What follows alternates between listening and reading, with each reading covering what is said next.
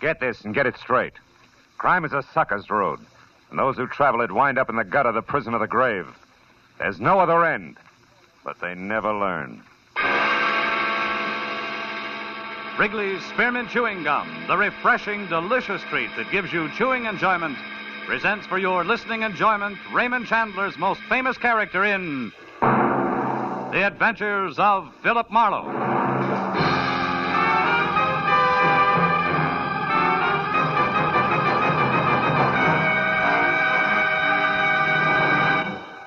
To make every day more enjoyable, treat yourself often to refreshing, delicious Wrigley's Spearmint Chewing Gum.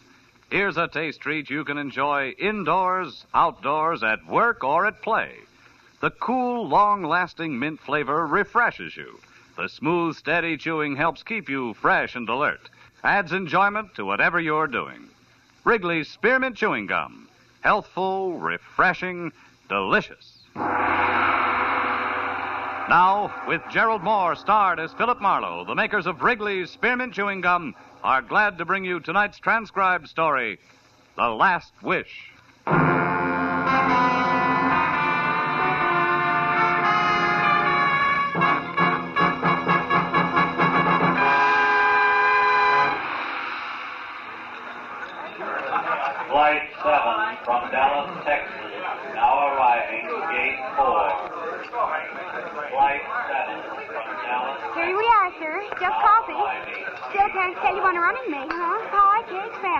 No, honey, just coffee, nothing else. Oh, wait a minute. Make it another coffee, will you? Sure. Oh, Lieutenant, Matthews, over here. Oh, hi, Phil. Hi. Sit down. I just ordered some coffee for you. Oh, that's wonderful, Marlowe. Now that the niceties are over, where is he? Uh, he's around, Matthews. Where around, Marlowe? Look, why all the hocus pocus? When you called, you told me to get over to the airport here in a hurry. You said you had him. I do. Also, I've got a story. Well, that can keep till we get to headquarters, Phil. No, it can't keep, Lieutenant. It's 77 for Listen. It can't keep any longer than that, Lieutenant. I don't follow you, Marlowe. A guy the law wants in a cozy cell in a plane going to New York. Where's the connection? That's the story, Lieutenant. We got 20 minutes before that plane takes off. Here, have your coffee. Anything else, sir? No. All right, Marlowe, let's have it. But make it I can't make it snappy, Matthews. It's not that kind of a story. Not parts of it, anyway. All right, Phil, do it your way. Well, it began early this evening, Lieutenant, about 5.30, when I got a call from a doctor in my neighborhood. A nice elderly guy named Sam Talman who once took a bullet out of my shoulder. Oh, I remember, yeah. Yeah, well, he wanted me to come over to his office right away, Matthews. He was excited. But not for himself. Excited for a patient, an old man who was dying. When I got to his place, the kind of old fashioned doctor's office where the drab horsehair furniture sort of gets mixed up with the shiny new x ray equipment, he, he met me at the front door. He's inside with my nurse, Phil, and he's going fast. You've got to be quick. Uh, Now, what did I tell you on the phone? Well, almost nothing, Doc, just that he's old. Yes, 70, Phil. Maybe more. Anyhow, his name's Schiller, Jacob Schiller. He's a good friend of mine from San Francisco, and he was on his way to Israel, to Tel Aviv. Oh, It was his life ambition. Uh, sit down, Phil. oh, thanks. He, uh, he's not going to make it, Doc? Not a chance. It's his heart. He had an attack this afternoon. I can't even move him out of here. He's through. A little too soon. He wanted to go to the new country, is that it? Yes. a pioneer's measured by his spirit, not his years, he said. Anyhow, Phil, he came down here to see his son before he caught a plane tonight for New York and uh, the first leg of the trip to Israel. And that's where you come in. I don't know where Jack Schiller is. Uh, Jack's his boy's name. Oh. But the old man would like to see him once more. It's his last wish. He knows he hasn't much time left. Uh-huh. Well, why me, Doc? Why not the police? Well, I didn't think. I, mean, Phil, it. Well, Oh, see, the kid doesn't sit too well with the law, huh? I'm afraid not. Excuse me. Sure. Dr. Talman, hello? Oh, oh, yes, Mrs. Caller. Yes. One every three hours, like it says on the bottle. Yes. Uh, goodbye, Mrs. Caller. Uh, where, where was I, Phil? Uh, Jack Schiller and the law, the reason they don't get along. Oh, uh, well, you see, Phil, Jack came down here to L.A. about three months ago, and as his father's old friend, he looked me up. So we had him over for dinner a couple of times. But pretty soon he started coming less and less. And when he did, it was a different Jack Schiller. Smart, flashy clothes, a new way of talking. You know, big shot kind of talking. Yeah, I know. Uh, the police are dumb and there's easy money to be made. That kind of talking. And he never would say what his business was, if he had any. But believe me, Marlowe, whatever it was, it wasn't too much on the up and up. And there was some kind of a girl mixed in. There always is. What's Jack Schiller look like, Doc? Look like? Yeah. Oh, uh, yes. Here, Phil. A picture we took of him when he first came to the house. A barbecue we were having. He's about uh, 30 years old. Kind of good looking, huh? Maybe too good looking, Phil. Maybe that's the trouble. Anyhow, for Jacob's sake, Phil, for my old friend, do you think you can find him? Well, that depends, Doc. What else do you know? Like last address, friend's name, favorite bar. That's the kind of information that counts. I was afraid it would be like that. Phil, I never did know his address. Oh, yeah, but Doc, there's got to be some place I can start. Oh. One thing, Phil. What? Twice or maybe three times I saw him going to a fancy apartment house on Wilshire Boulevard, the Sherry Towers. Sherry Towers. Huh? I pass it late at night coming from the clinic. I didn't bother stopping to call him. I, well, you know, Phil, if he wanted no part of me, I wanted no part of him. And I wouldn't care about him now either, but for Jacob. Jacob's been a good man, Phil. Always. Phil, you'll try? Yeah. Sure, Doc, I'll try. Doc Talman smiled his thanks without moving his lips, turned and shuffled toward a room behind him. When he opened the door, I caught a glimpse of a lot of cylinders and tubes and gadgets I didn't understand. And something I did understand a little. The almost peaceful face of an almost peaceful old man who was dying. I didn't try to see any more. There wasn't time to waste. I suddenly wanted to get started in a big hurry.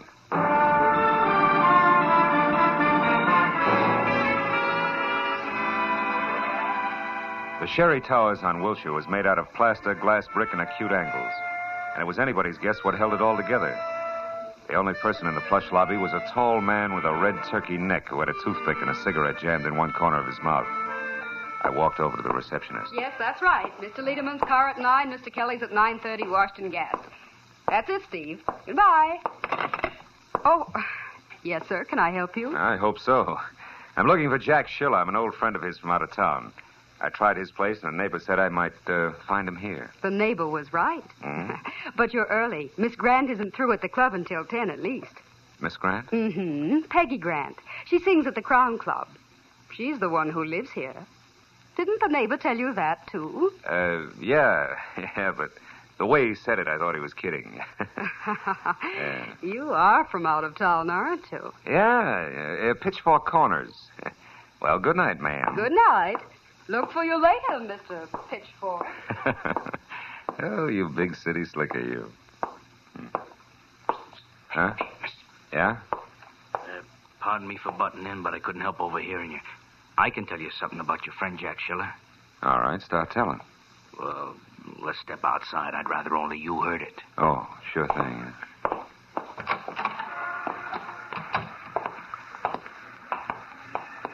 So you know Jack, do you? Yeah, buddy of mine. That's why I think I ought to tell you. Uh, it's a bad night For what? for old friends to bother him, Rube. He's busy. Oh!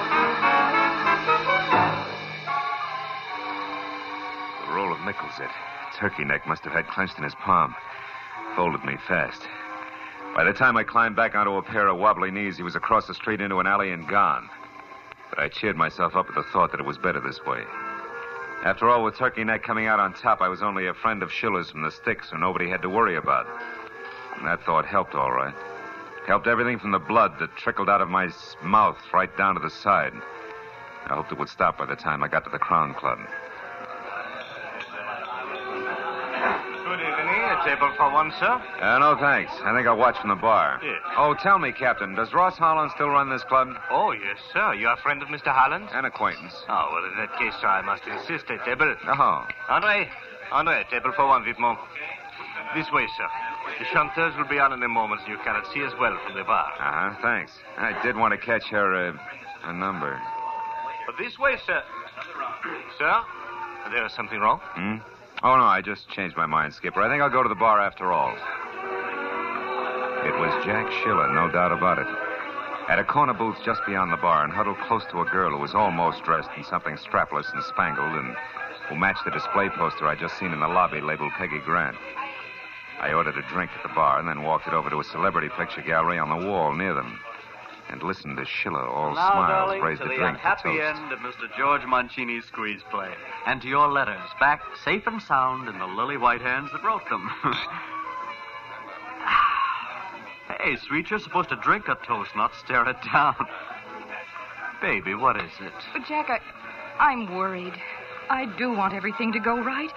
Why, if you don't go get those letters from Mancini, I, everything I worked so hard I for will couldn't be catch it lost. all. Everything. But it was easy to fit together. Peggy Grant, who was now going up fast as a vocalist, had once been in love with and under the personal management of George Mancini. A preserved in alcohol combination agent producer was now going down even faster. And although she had never had a contract with Mancini beyond an oral agreement, her old love letters had included enough business for Mancini to drag them into court where they could stand up in lieu of a written contract and thus net Brother Mancini the customary 10% of Peggy's earnings. Now, and to say so about future to engagements little that neither of them me. wanted. I haven't spent all this time cultivating Mr. Mancini at his lair on top of Sweetser Drive for fun, you know. Believe me, doll, we're in. Honest. All right, Jack, if you say so, darling, but will you know the letters I are... know. Love letters. Forget it, Angel. I won't even open them. They belong to a long time ago, and I'm not interested. Now, you go on out there and sing for your supper. I knew that uh, once go. Schiller left the club, he was going to be busy. So as they started to tear themselves away from each other, I figured it was the right time for me to step in. What I didn't figure on was Ross Holland, the king of the Crown Club, standing at my elbow. Hello, Marlowe. Pretty picture, isn't it? Yeah, if you like ingenues with bags under their eyes. I wasn't talking about the one on the wall, Detective. I meant Peggy. You were staring, remember? I do. Your move, Holland. now, take the chip off your shoulder, Phil. I don't mind if you stare. She gets paid for it. But you pay her. Sure. But also I pay the waiters, the doorman, and so on. That, uh, that was all you were doing, wasn't it? I mean, staring, window shopping. I'd hate to think you were here on business. Oh, sensitive, aren't you? You know, Marlowe, I've piled up a lot of enemies raking in the blue chips. That figures. What are you getting at, Holland? A job I think you might fit. Oh? Uh, let's try the office, if you can spare the time. Can you? Phil? Sure, sure. I've got nothing but time. Ross. Let's go. As I trailed Harlan out of the bar as far as an unmarked heavy oak door, I caught a glimpse of Jack Schiller picking up his hat and coat at the entrance. Operation Mancini was underway. I never get these keys straight, Marlowe. Round key on top, square one on the bottom. Ah, you'd think I'd remember that, huh? Yeah, the switch to a revolving door. Oh, well, I like my privacy. So do my boys. Now, go on in, make yourself comfortable. I'll get a couple of drinks going. As I moved into the vault Holland called home, one thought alone stood out in my mind. Every second that mine host wasted was a second that old Jacob Schiller couldn't afford to lose. But finally, when I was just about ready to skip playing it close and take off, Holland came to the point. His proposition that I go to work for his enemies, play spy, and get paid for both parties. That I needed like a weekend in a leaky submarine. Well, that's it, Marlowe. Yes or no? Yes and no, Ross. I'd like to sleep on it. Fair enough? Fair enough. Good night, Phil. Get to bed early, huh? It was all the cue I needed. I bum joked my way out of his office, hurried through the club to the street, then ran for my car and pointed it for the top of Sweetser Drive in the Hollywood Hills. And the Schiller George Mancini rendezvous I couldn't afford to miss.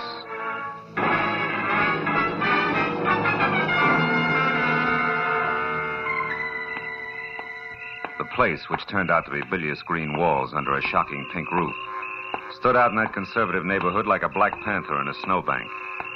There was a car parked nearby, and the name on the owner's certificate wrapped around the steering wheel was Jack Schiller, which was no surprise. So when I knocked, I used the barrel of my 38. That was smart of me, but it would have been smarter if I'd pointed it the other way, behind me. Don't move an inch, mister. Oh, fine. And drop your gun right where you stand. Go on. Now turn around and answer up real fast. What do you want with George Mancini? Nothing. It's you, I. Hey, that blood all over you. What happened in there, Schiller? You didn't kill him for those lousy letters in that envelope under your arm, did you? Well, is that it? No, not quite, mister. He isn't dead. But what do you know about me? How come you know my name? Cops. Never mind. Just back off, mister. Fast. Open that door. Go on. Mancini's screaming must have disturbed the neighbors. Listen, Sheila, I'm working for Doc Tom, Skip and it. Stay shut or you'll wish you had. Now go on.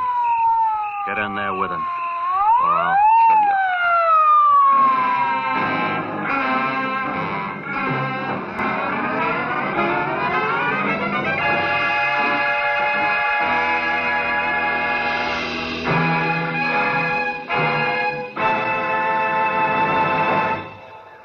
To make every day more enjoyable, treat yourself often to refreshing, delicious Wrigley's Spearmint Chewing Gum. The lively, full bodied, real mint flavor cools your mouth, moistens your throat, freshens your taste. And the chewing itself gives you a little lift, helps you keep going at your best. So for real chewing enjoyment that's refreshing and long lasting, always keep Wrigley's Spearmint Chewing Gum handy. Healthful, delicious Wrigley's Spearmint Gum will make every day more enjoyable. Now, with our star Gerald Mohr, the second act of Philip Marlowe and tonight's exciting story, The Last Wish.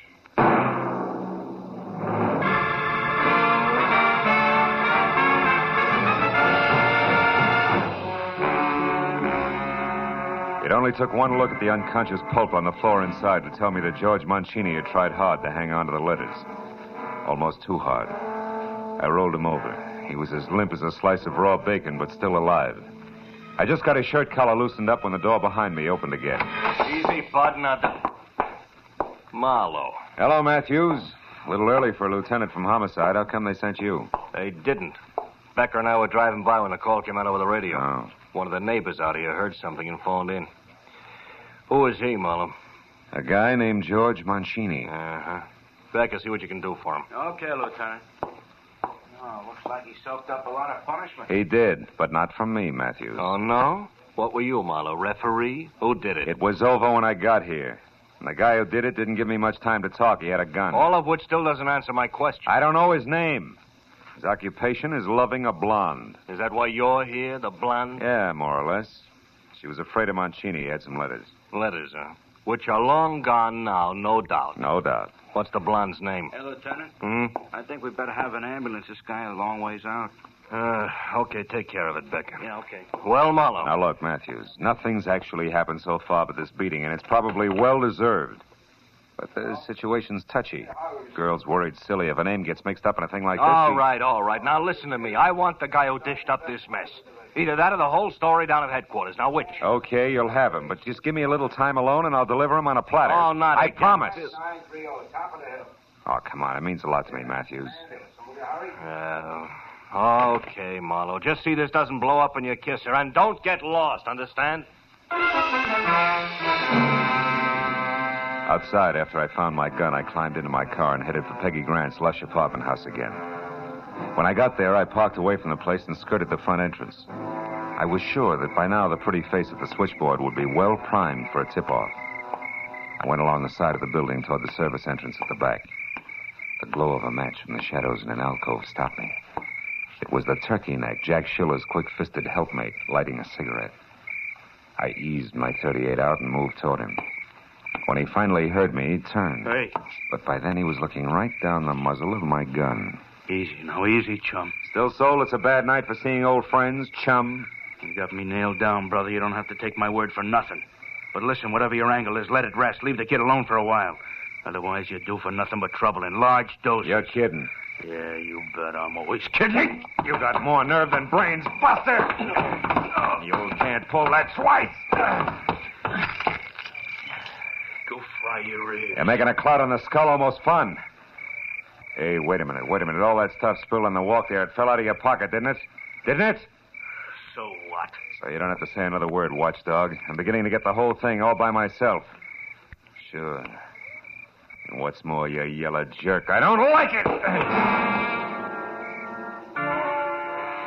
the two small items I'd just seen on the walk made swinging the flat side of my gun butt against his head a distinct pleasure. They also made getting in the service door and up the stairs two at a time to Peggy Grant's apartment a definite gratification.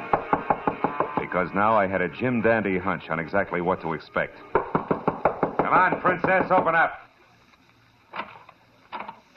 Who are you? A cop? Expecting cops, Miss Grant? Not exactly.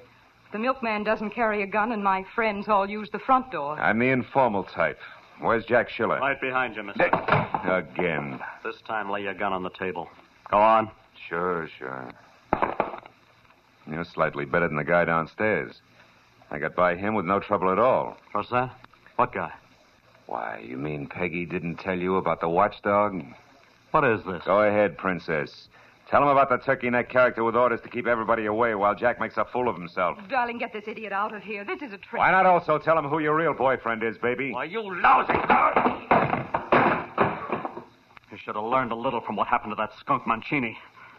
Now go on back to him and tell him if he tries anything else like this, I'll go over him again. Right from the beginning. My, my. Aren't we spunky tonight?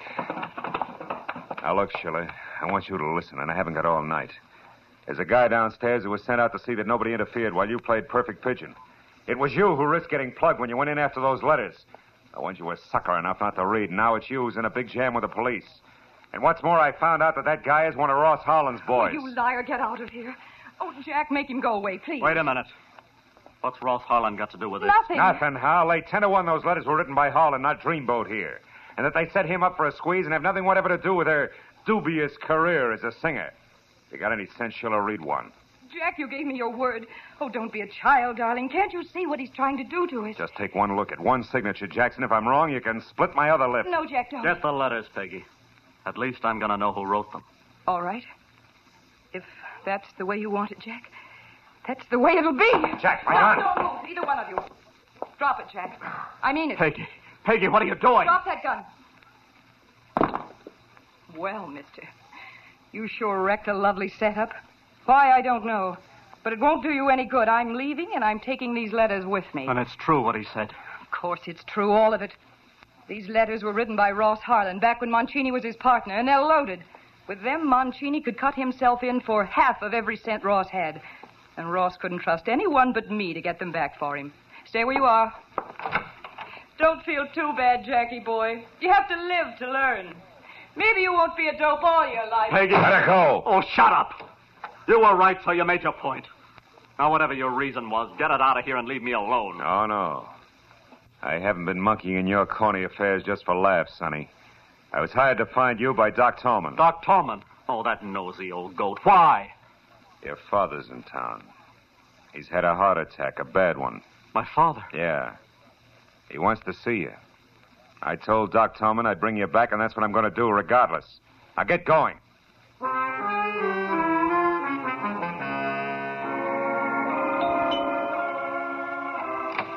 Oh, Phil, come in. I finally got Jack, Doc. Here he is. Hello, Doctor. Where's my father? Uh, back in the bedroom. But... I'll go right in and see him. Uh, Jack. What? What is it? What, what's the matter? Jack, your father's dead. He passed away 20 minutes ago. Oh, I'm sorry, Doc. Dead. Oh, Pop. Pop. Here, my boy. Sit down. Twenty minutes. Just about the time it took to beat a chiseler out of a bunch of letters and argue with a cheap two-timing blonde. Try to get hold of yourself, my boy. We knew you'd have come if you could have. Your father's last thoughts were of you, son. He was very proud of Oh, you. don't, Doc, please. Uh, I'll run along, Doc. I got a phone call to make. oh, I- wait a minute, Marlowe. Huh? You you can't leave thinking like you do. Not now with Pop dead. I I don't know what happened to me these last few weeks. I can't understand how I got in so deep. She had me, I guess. I'd have done anything she asked. You're not the first guy that's happened to. I doubt that you'll be the last. Yeah, but I've got to square myself now. I've got to. And I want to start with the police. You really mean that? I never met anything more in my life. I'm not really a wise guy, honest. So what's this about the police? I'm in a jam, Dr. Tolman, a pretty bad one. Because, Because you I... got too much nerve and too much energy. All you need is the right place to spend them. That gives me an idea. Is Jack your real name? No, it, it, it's really Jakob, like my old man's. Oh. Doc, where's that plane reservation for Jacob Schiller? Here. I have it right here. Wait a minute. You mean... Yeah, yeah, you're catching that plane. With luck, you may make it all the way. Oh, but you're letting me go, Marlowe. You'll be in a jam yourself. Well, I think I know a pair of strong shoulders I can dump the responsibility onto. Let's go, kid.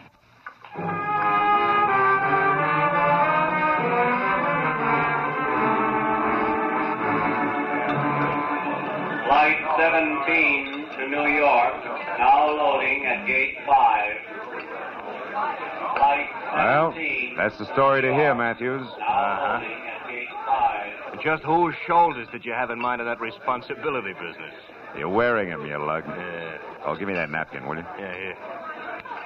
Hey, uh, just tell me something else to make it all nice and tight. That turkey neck character, how did you know he worked for Ross Harlan? Oh, well, when I slugged him in back of Peggy Grant's apartment house, a lot of junk fell out of his pocket, including a pair of keys on a chain. One had a round head, the other one was square. Oh, duplicates of that set that opened Harlan's double locked office, huh? Uh huh. Tight enough, Lieutenant? Yeah, tight enough. Last call for Flight 17 to New York, now loading at gate 5. They, uh, they just called a, a New York flight, Phil. Yeah. Last call. Yeah. You know, I, I hear they're doing great things over there in Israel. Yeah? Building farms right out of the desert land, that kind of stuff. That's right. They, uh, they can use all the help they can get, I understand. I was raised on a farm, did you know? Keeps you so busy you don't have time to get in trouble. Hey, Marlowe. Sit down. I'll buy you another cup of coffee. Thanks, Lieutenant. Thanks a lot.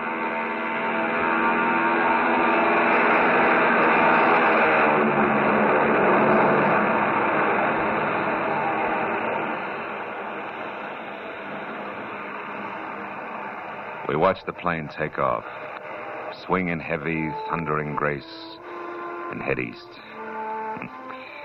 I guess we were both thinking the same thing. Two Jacob Schillers were on their way to the fulfillment of a promise.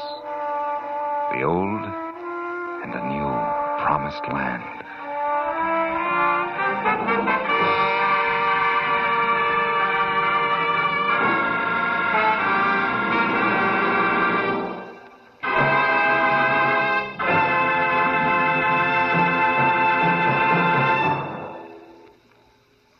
Remember, friends, to make every day more enjoyable, treat yourself often to refreshing, delicious Wrigley Spearmint Chewing Gum. There's lots of cooling, real mint flavor in every stick. And chewing Wrigley Spearmint helps keep you feeling fresh and alert. You feel better, work better, get more fun out of doing things. So indoors, outdoors, wherever you go, keep some healthful, refreshing Wrigley Spearmint Chewing Gum handy. To make every day more enjoyable, treat yourself often to delicious Wrigley's Spearmint Chewing Gum.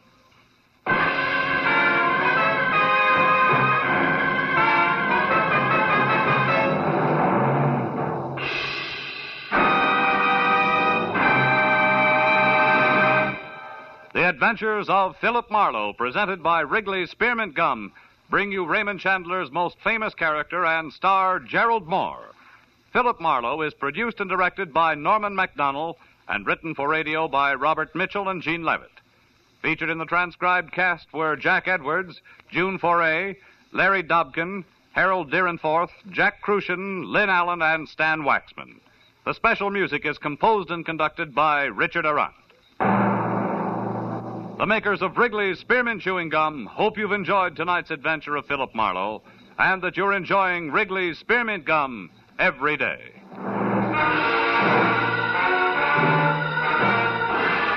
Next week, Philip Marlowe will be heard on Friday evening. So we invite you to be with us next week on Friday when Philip Marlowe says. This time I found an old friend in the morgue. Watched a man with a burned hand die in a quiet garden. And listened to a pathetic killer give up. All because a little glass donkey came to town.